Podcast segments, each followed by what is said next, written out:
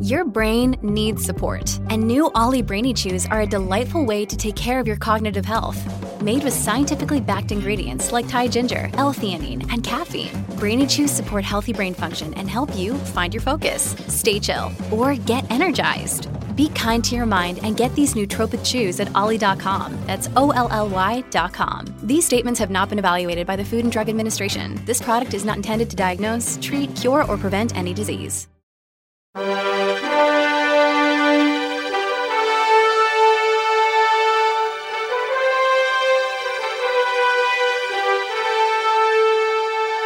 This is Lighthouse Faith Podcast, moving forward in truth and love. I'm Lauren Green, Chief Religion Correspondent for Fox News Channel and author of the book Lighthouse Faith. Okay, so do you believe ghosts exist? Is demonic possession real? Is spiritual evil on the prowl? And does it have anything to do with our presidential election? And we'll get to that later. But first, you know, Halloween is the season of ghosts and goblins, one of childhood's favorite events, dressing up as witches and warlocks and often all sorts of creepy things. And the best part, of course, is all that candy, trick or treat, is all for fun and merriment. But let's just say there's real spiritual evil lurking in this world, a darkness descending on us. You know, I kind of personally believe that Halloween is harmless fun, but only when you take the devil seriously. Halloween then is a sort of a mocking of Satan or saying, you know, you have no ultimate power here, and and here's the proof because I'm going to make fun of you um, because Satan is a liar and a deceiver. Now, other people may disagree, but I, I happen to think that you know Halloween can be harmless only if you really understand uh, what evil is. Now, C.S. Lewis said in his book, The Screwtape Letters, that there are two ways of human that human beings misjudge Satan by assigning him too much power or too little. You know, they're opposites but pose the same problem, and that is not understanding the true nature of evil and not having faith in God's omnipotence to deal with it. Uh, the Bible's whole narrative is about facing down evil, the evil that is in the world, as well as the evil that is within our own hearts. And the book of Ephesians has probably the most telling truth about evil and how it is to be faced. It says to be strong in the Lord and, the, and in his mighty power, to put on the full armor of God so that you can take your stand against the devil's schemes. For our struggle is not against flesh and blood, but against the rulers, against the authorities, against the powers of this dark world, against the spiritual forces of evil in the heavenly realms. You know, Westerners have a problem with evil. You know, we try to assign material causes to it. It's psychological, sociological, sociological, or medical. Uh, it's not to say that those things are not real, but other countries like in Latin America, Africa, they don't have a problem with believing there is a spiritual force taking advantage and working through those material causes. They understand the reality of, of spiritual forces of evil.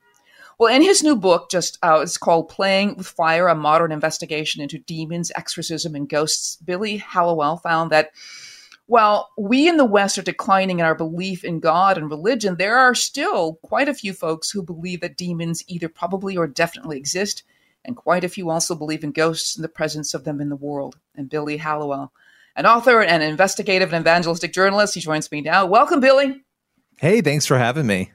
Well, I'll tell you. Uh, I just want to say I was reading your book, and it really did, did scare me quite a bit. Uh, I mean, even though I'm a person of faith, I that that's I don't give much thought to demonic possession. Um, and uh, boy, but I started thinking about it last night you know? Yeah it kind of you know it, listen it scared me. I i had to actually pray on this project and say is this something i even want to do? I spent two months i mean no joke just sitting there and praying and this was an opportunity that found me. It was not something i was really looking for and that was the other part of it that kind of threw me off. And so i've been a lifelong christian and i've worked in media like you have and i've often thought about these issues. I've sort of covered them here or there in individual cases and i had a real fear going into it, which I now don't have, which is kind of interesting. Uh, but mm. after finishing the project, I, I really was at peace, which might seem kind of strange.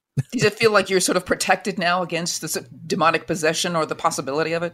Yeah, I yeah, I mean, I basically realize that as Christians we have authority over it and we don't need to fear it. But I think going into it for some reason, and I think it's just because of the way our culture handles it and the fact that when you go through playing with fire and you look at the different stories, they they are scary. I mean, if you don't have that protection as a Christian, um, I think you should be afraid uh, potentially if you're opening yourself up to those things. Uh, but yeah, I, I, just walked away really I mean, I, I'll tell you this: I was never closer to God than in writing this and after. I've been keeping up with quiet time every day. I've just, I just really went into it saying, look, if I'm gonna, if I'm gonna spend my time investigating and looking at these cases and what the Bible says about evil, I want to make sure I'm doing it on the right foot. And so that was the approach I took, and it really was actually a wonderful spiritual experience. Yeah, I mean, I mean, the Bible really does talk about evil. It, really understands it. But I want to get to what everyone wants to hear about, which is demonic possession. Is it real? I, the short answer is yes. And I think the most compelling reason as Christians, right, we look to scripture and I can't actually think of an issue that's spoken about more in the New Testament and talked about less in churches than possession and um, mm-hmm. exorcism. And not all churches. I don't want to say that nobody's talking about it, but I actually think, um, and, and you saw this looking through the book, but there are pastors who would say, look, I think Hollywood talks about it more than the church does. And that's really convicting because Hollywood is not talking about it in the right way. so, well, that's true. I mean, I was listening to a sermon uh, this morning, basically on the idea of evil, and it says, you know, unless Westerners see, uh, see someone turning green and their head spinning around and throwing up, you know, pea juice, uh, they won't say that's, they, you know, they say, well, they, they don't know what devil possession really is, you know.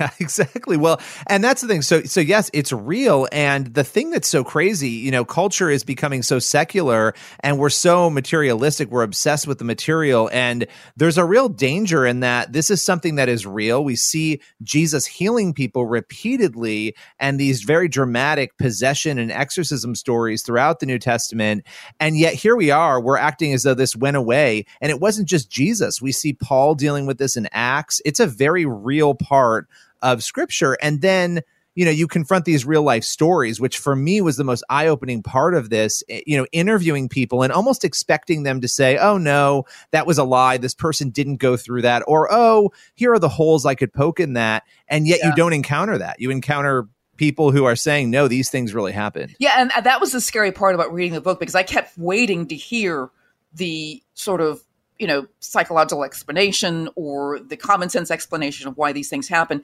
And the first one you bring out because you basically have three really powerful stories in the beginning is a story of a, a boy named robbie. And this is the story that the exorcist movie actually was based on.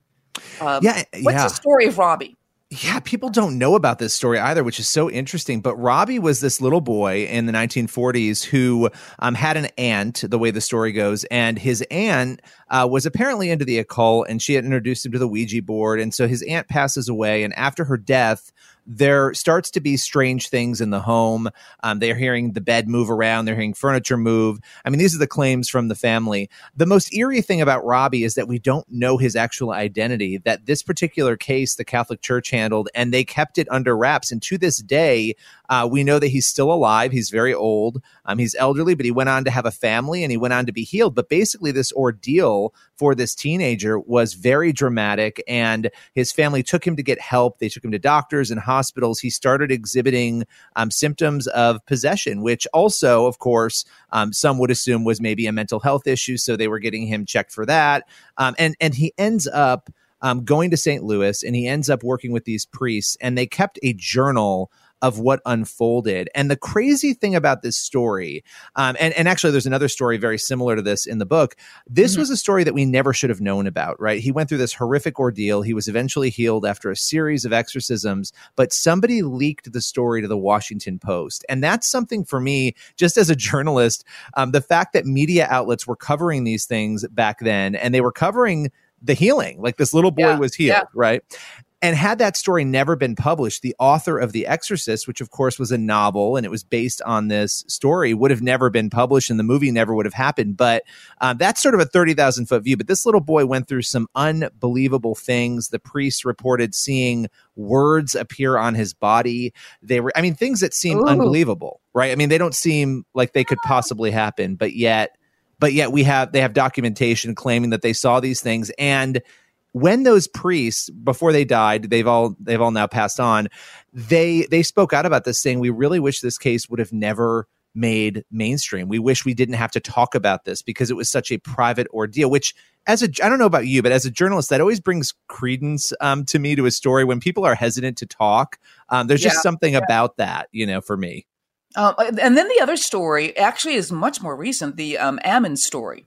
Uh, yes, this yeah. is this is wild too. This is that you know when you're getting like police officers and social service people saying some very witnessing some very strange things that begins to get weird very weird and it, it's particularly what's so unique about that case and we found out about that case in 2014 again a reporter and what was unique about this it was the indianapolis star she did this amazing story this reporter on this and she had documentation it's so rare here we are talking about the exorcist story that was in the 1940s we don't have a lot of documentation outside of the journal that was kept. Here we have a story where numerous people who were involved, you know, they're coming out and saying, We saw these things. So I spoke with the priest who handled that case, and he's interviewed in Playing with Fire. I spoke with a sheriff who handled that case. And I want to just recount one part of this story. And this is the part that people will laugh at because it's the most unbelievable, but it's sort of the the centerpiece of it because when when this family, and it was a mother, her mother, so a mama, grandma, mm-hmm. and three kids claiming that they were experiencing possession. And of course, government officials, they find out about this because the kids are at a doctor's office. They start acting crazy. They call 911, and then child services gets involved they're at a hospital and the children are acting erratic, they're acting insane.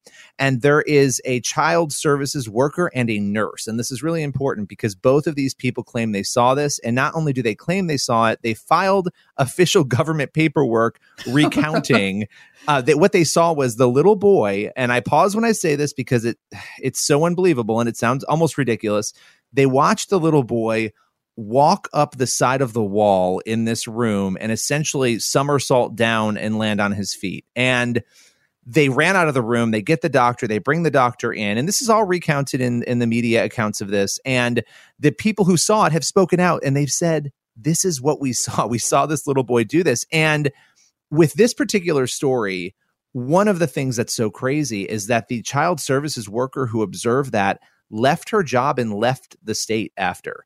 Um, it had wow. such a profound effect on her life. And I was not able to reach her. I had tried to reach her, but I did talk with the sheriff who, who interacted. And so, again, you have a sheriff who's very skeptical. He goes into this thinking this is ridiculous and walks out saying, Oh my goodness, something is happening here that we cannot explain. Wow. I want to get to another one real uh, because I think this is that's the one that actually talks about places and how mm. that can be so um, there can be spiritual evil in a place. Um, we're going to get back to that in just a second. Um, we'll uh, we're going to take a break right now on Lighthouse Faith podcast with Billy Hallowell, and we'll be right back with more. It's time to take the quiz. Five questions, five minutes a day, five days a week. Take the quiz every weekday at thequiz.fox and then listen to the quiz podcast to find out how you did. Play, share, and of course, listen to the quiz at thequiz.fox. Okay, we're back at Lighthouse Faith Podcast talking with Billy Hallowell, who is the author of a new book called Playing with Fire, a modern investigation into demons, exorcism, and ghosts. And Billy, the story of um, a politician named Cranmer, and I just wrote down Cranmer, really blew me away because he actually bought a house um, that had some kind of infestation in it. And this was another form of demon possession. Explain what was going on in this house. Yeah, you know, I first encountered Bob Cranmer um, when I was working at the Blaze. Um, somebody actually tipped me off that this is a guy who was a an elected official, um, and he was somebody who was respected in the community in Pennsylvania, and yet he had had this thing going on in his home. And i was very skeptical. I went into this story and i and i have revisited it in playing with fire. Um, but basically his claim was that things started happening inside this home. And it was crazy because this was his dream home. Like as a kid he would pass it. This guy want to buy that house eventually. And so he gets to buy the house. He moves in with his family. And it started out very small. They started having these strange occurrences unfold just little things right? And then as time went on much broader and bigger things were happening. His his children were affected, the way that they were dressing and acting. They were experiencing some some things that we would attribute to mental health, depression, things like that, um, mm-hmm. um, generally. And so the situation just gets entirely out of control. They start having a substance, this red substance, streaming down the walls of their house, and they oh. couldn't find a source for it. Um, they started feel they basically called in the Catholic Church. They went to everybody. They were like, please come and help us. This house is out of control. It was like basically out of a, a haunting horror movie, right? And so they start holding mass and service inside the house. And after a two year period of trying to heal the house, they're able to heal it. Um, and there's so many different elements. I mean, I'm giving such a baseline overview. Uh, the yeah. story is yeah. absolutely insane. Um, and and so what he finds out though in investigating this house is, is is something called infestation. So we talk about possession. Infestation has to do with a place. And so he believes his house was infested with demonic presence due to activities that happened in the home. And so one of the things that I found interesting talking with experts about this topic, pastors and, and deliverance ministers, is that it's not just about people. If something traumatic has happened in a place, or, you know, if, if a place, in fact, the example of a drug deal, if there are a lot of drug deals that go down in a specific location, that that attracts the demonic, right? Um, mm-hmm, now that's mm-hmm. interesting. As a journal, as a journalist, I'm listening to that and I'm like, okay, so what went on in Bob Cranmer's house? That was my question initially when I first interviewed him, mm-hmm. and it mm-hmm. turns out there was an, an illegal abortion doctor who was working in like the 1920s inside the home uh, performing procedures. There was also a murder. Legend had it that there was a murder that happened. And so Bob went out and found a company um, to go and look underground. And they purportedly found evidence of, of a graveyard in, in at the home. So there were all these things that he believes contributed to what was happening in wow. the home. Now, now, one of the other details that really made the hair on my arm stand up was that they would play the Passion of the Christ on loop, and mm-hmm. they would they had a specific room where a lot of this was happening in the house, and they would play it. And they would come home, and the DVD would be thrown out of the DVD player. Like, oh my gosh! I know it's oh just I know, and they would and they would just keep playing the movie over and over again to try to to try to torment whatever this was to get it out of the house. Now, to this day he still owns the home um, so yeah it's just it's another one of those crazy stories now i have to tell you I was very skeptical. And so I went to the people he told me helped. I called the diocese and people were hesitant to talk again. Uh, and that was very interesting. But I wow. couldn't find one person to refute his claims, by the way, wow. that I talked with. And that was just mind blowing. Well, this we have to go into like what the Bible actually says about evil. Um, you know, you know, like I brought out Ephesians six, and that's kind of where a lot of this uh, understanding of spiritual evil that behind so much of, of the evil deeds are, is spiritual evil. So expand more about what the bible says um, about evil yeah, I mean, this is there's so much mystery here, but the place that I started, you know, as I was going through, I had I've read the Bible like you have and uh, uh, many times, but I've never isolated out the evil parts, right? Like I want to mm-hmm. understand what does Scripture tell me about Satan, and that was the first place I went because you know, I think as Christians, we sometimes will look at Scripture and we're like, okay, we know Satan's bad, we know he's no good, we we get that, but what are the actual words that are used to describe him? And when you start to go through that you get a very intriguing sense of what type of entity Satan really is. He's described as an enemy, a tempter, a deceiver, um, an accuser. We're told that he prowls around like a roaring lion. And so you start to get this sense of, okay, wow. I mean this this the diabolical nature of trying to confuse people of leading the whole world astray. I think that's what we get in, in revelation. That's the description we get. And you look out at the world and you look at what's going on and you start to piece this together and then you start to look at what is happening in you know in scripture i mean all these stories of of possession where people are coming to jesus and they're looking for healing and they are desperate. And sometimes it's the parents of children. There are two instances and they're desperate. And you start to look at those stories. And what is so remarkable is that the things that we're describing in these stories of alleged possession that have happened in the modern era are very similar to the things that we see happening in scripture to the people who are afflicted by the yeah. demonic. And so really what's so interesting about Ephesians 6 and I'm so glad you brought that up because I've read Ephesians 6 a million times, but when I was writing this book, and I and I looked at it and I isolated verses I think 9 to 13 and mm-hmm. you look at that and you say oh my goodness like we're sitting here having battles right now between people right? Where it's this group and that group. And yet scripture is telling us there is something else going on that you are not seeing and it is spiritual and that there's a real battle.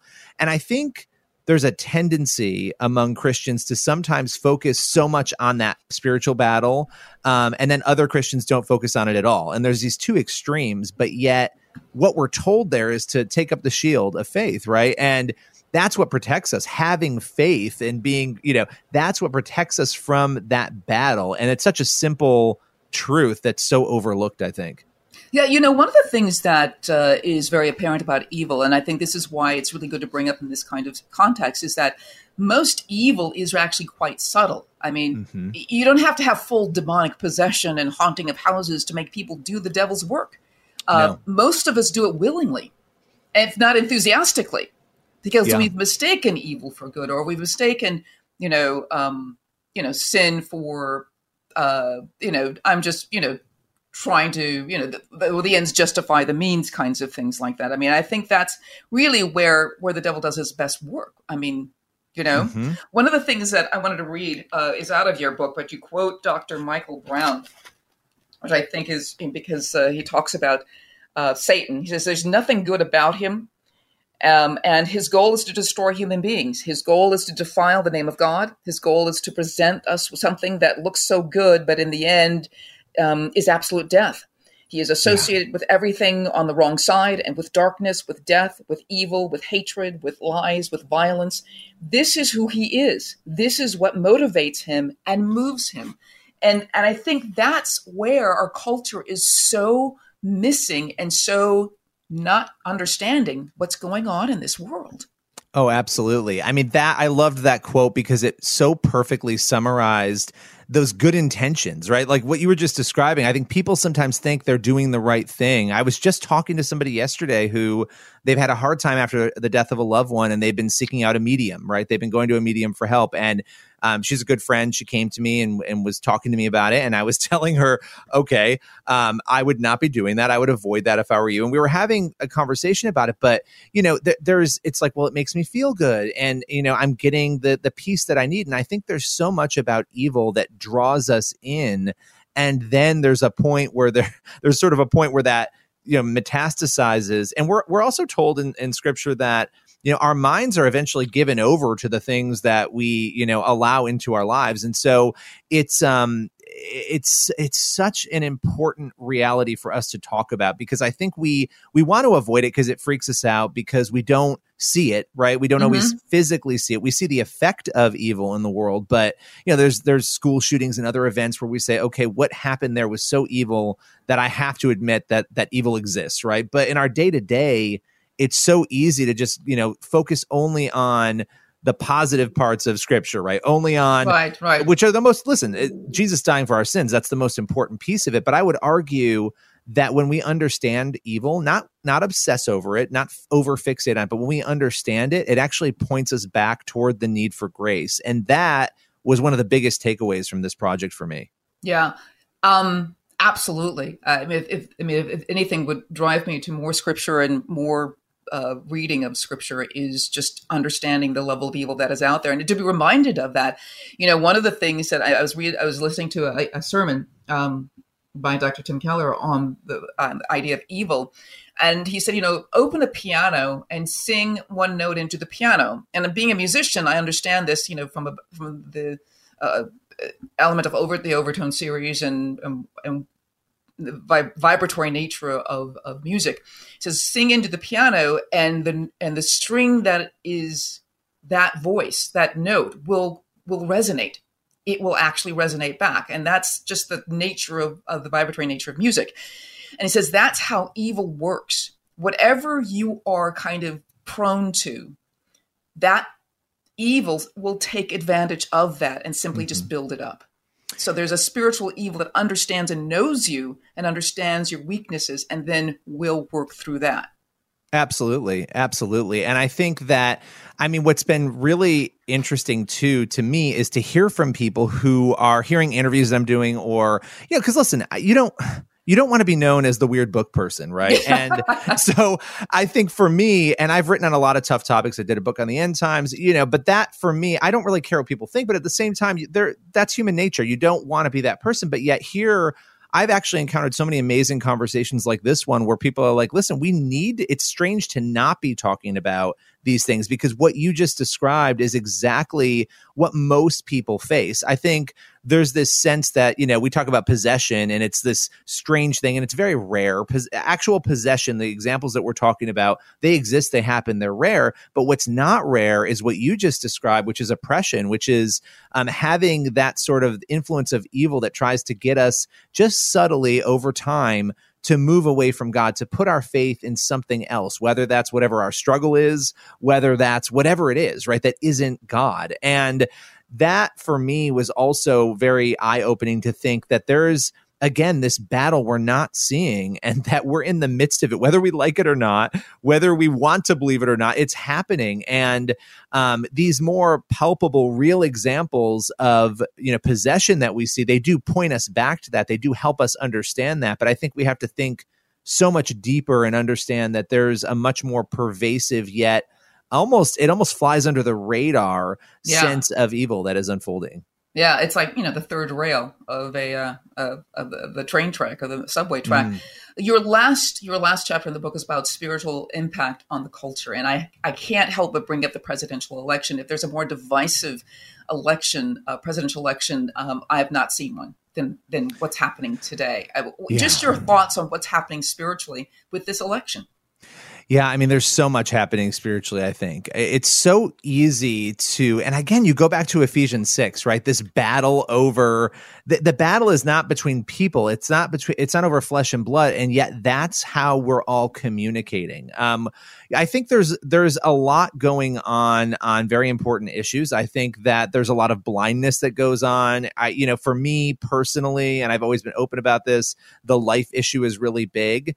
Um, but, but so is civility and the way that we communicate with each other and the fact that it's so toxic it's so awful you can almost feel how evil it is. I mean think about even if you're a non-believer and you're listening to this right think about everything that has gone on in politics. It is it is sort of like you talk about a basket of deplorables that's what this is. It's attracting every single bit of evil and vitriol and hatred all of the things when you go back to those characteristics of satan right? Mhm. um, of being a deceiver of just all of that of leading people astray we're seeing that in politics and and in the way that we interact with one another that if you don't agree you're evil and my battle is with you. And it's like well no your battle is with something much bigger. That doesn't mean don't have an opinion. That doesn't mean don't go out and and vote. That's not what i'm saying. But i am what i am saying is i think we need to really check ourselves and to make sure that we're putting our faith first and that a political party is not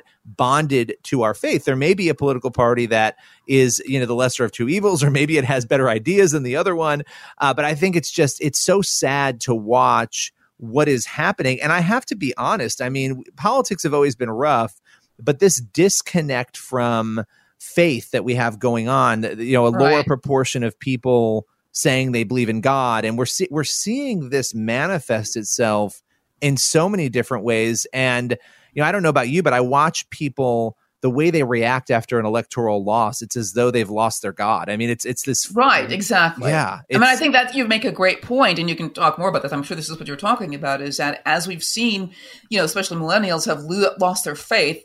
Uh, many are, you know, they don't identify with any faith, uh, certainly not Christianity, and yet they do. They they're they're blind to the fact that they're putting their faith in something. Something has to be their foundational trust, and so if you believe that your your wealth or your gender identity or your racial identity is your fundamental trust and that's the thing that that that saves you or that gives you an identity then that's going to cause you to think that your political uh, choice is the thing that's going to save you because if they're going to stand for you uh, instead of saying that you know no my identity is in god. My identity is in the one who has created heaven and earth. And that first of all is what saves me A hundred percent. And those are all the things that divide us, right? And and we think, okay, and we know, I mean, we're told this in scripture. The only thing we can count on, you know, is Jesus. God is the only baseline of what we can count on. But we have an entire culture right now. I mean, it's not just politics, the opioid rate, the addiction rate, the suicide rate. I mean, my goodness. We have a world, and there's so many elements. Obviously, I don't want to oversimplify what's going on there, but we know that the rate is through the roof. We know that all of these things can almost be charted and graphed, and you can look at our decision as a culture to say we're going to detach and move away from the things that have been at our baseline, and we are going to say, you know relativism wins and and relativism isn't even a real construct everybody has a line at which they're going to draw and say okay i don't support that right it just depends on where your line is and i think right. I just we we have got to get back to what is most important. And I think as Christians, when we talk about politics, you know, I don't want my politics to be I want to stand for truth, but I don't want my politics to be a turnoff for other people, right? I don't want to be a step, you know, not a stepping stone, I guess a blockade for somebody finding Christ because of right. the way I'm behaving politically. And so there's I think there's a real responsibility on all of us because if if I'm Satan and I'm the demonic, I'm going to seize on this opportunity to kill, destroy, and divide. And that's I think that's what we're watching happen before us right now. Yeah. And on every level, and it doesn't just happen with the most extreme cases, like in, in like you're t- like you're talking about. And their book talks about in demon possession. It really happens in the most subtle, subtle ways that um, you know it was brought out in the Screwtape Letters, obviously, but, but it's just the subtlety of it all, the normalcy of it all. Uh, I think that was what should scare us um, uh, more than anything. And um, I just want to uh, reiterate what the book is called, uh, called Playing with Fire A Modern Investigation into Demons, Exorcism, and Ghosts. Uh, Billy, thank you so much um, for being here on Lighthouse Faith Podcast. This is, you know, quite uh, quite eye opening, um, and certainly we'll we'll have a lot of people running to their Bibles. well, thank you, and I hope that's the goal. I just I want people to. I want to start a conversation about it, and I want us to feel comfortable having that conversation, even if people disagree. And I don't really tell you what to think in the book; I give you the information, and that that's my goal here. So I really appreciate you having me on. I think one of the things I want to leave people with, though, is that to understand the purpose of evil, purpose, purpose of God's wrath, is really not to you know, put a cudgel over us and saying, you know, you do this or you're going to go to hell. It's really God has this incredible compassion and love for us, and His goal is for us to be redeemed and saved. Mm, absolutely. To, to, be brought closer to Him. And so, to, to, if that is the understanding of of of what God is about, that should nullify and neutralize the evil that is out there in this world. At least understandings like, you know, um, I don't know the haunting. I don't know how hauntings happen, but I do know that there are that could be that a soul that is not at peace, mm. you know, and that needs to be reconciled to God. And maybe mm. that's it. I don't know. I'm not an expert on this field, and you've done the research, but uh, that would be my take, I guess. I mean, I have I have some ghost chapter. I have a chapter on ghosts in there too. Yeah, that was a really hard section to write because a lot of the people I talked with were like, "No, you're not dealing with dead people. You're dealing with demonic always," and that's an interesting theory. But we can't know for sure, right? But we yeah. do, we can know that we know we're dealing with something. We know this is real, and we know that at the end of the day, this can point us back and should point us right back towards our need for grace. Yeah, absolutely, Billy. Thank you so much for being on Lighthouse Faith Podcast. Thank you. And thank you all for, for listening to Lighthouse Faith Podcast. I'm Lauren Green. Have a blessed day. Pull up a chair and join me, Rachel Campos Duffy. And me, former U.S. Congressman Sean Duffy, as we share our perspective on the discussions happening at kitchen tables across America. Download from the kitchen table, the Duffys at foxnewspodcasts.com or wherever you download podcasts. Listen to the show ad free on Fox News Podcast Plus, on Apple Podcast, Amazon Music with your Prime membership, or subscribe wherever you get your podcasts.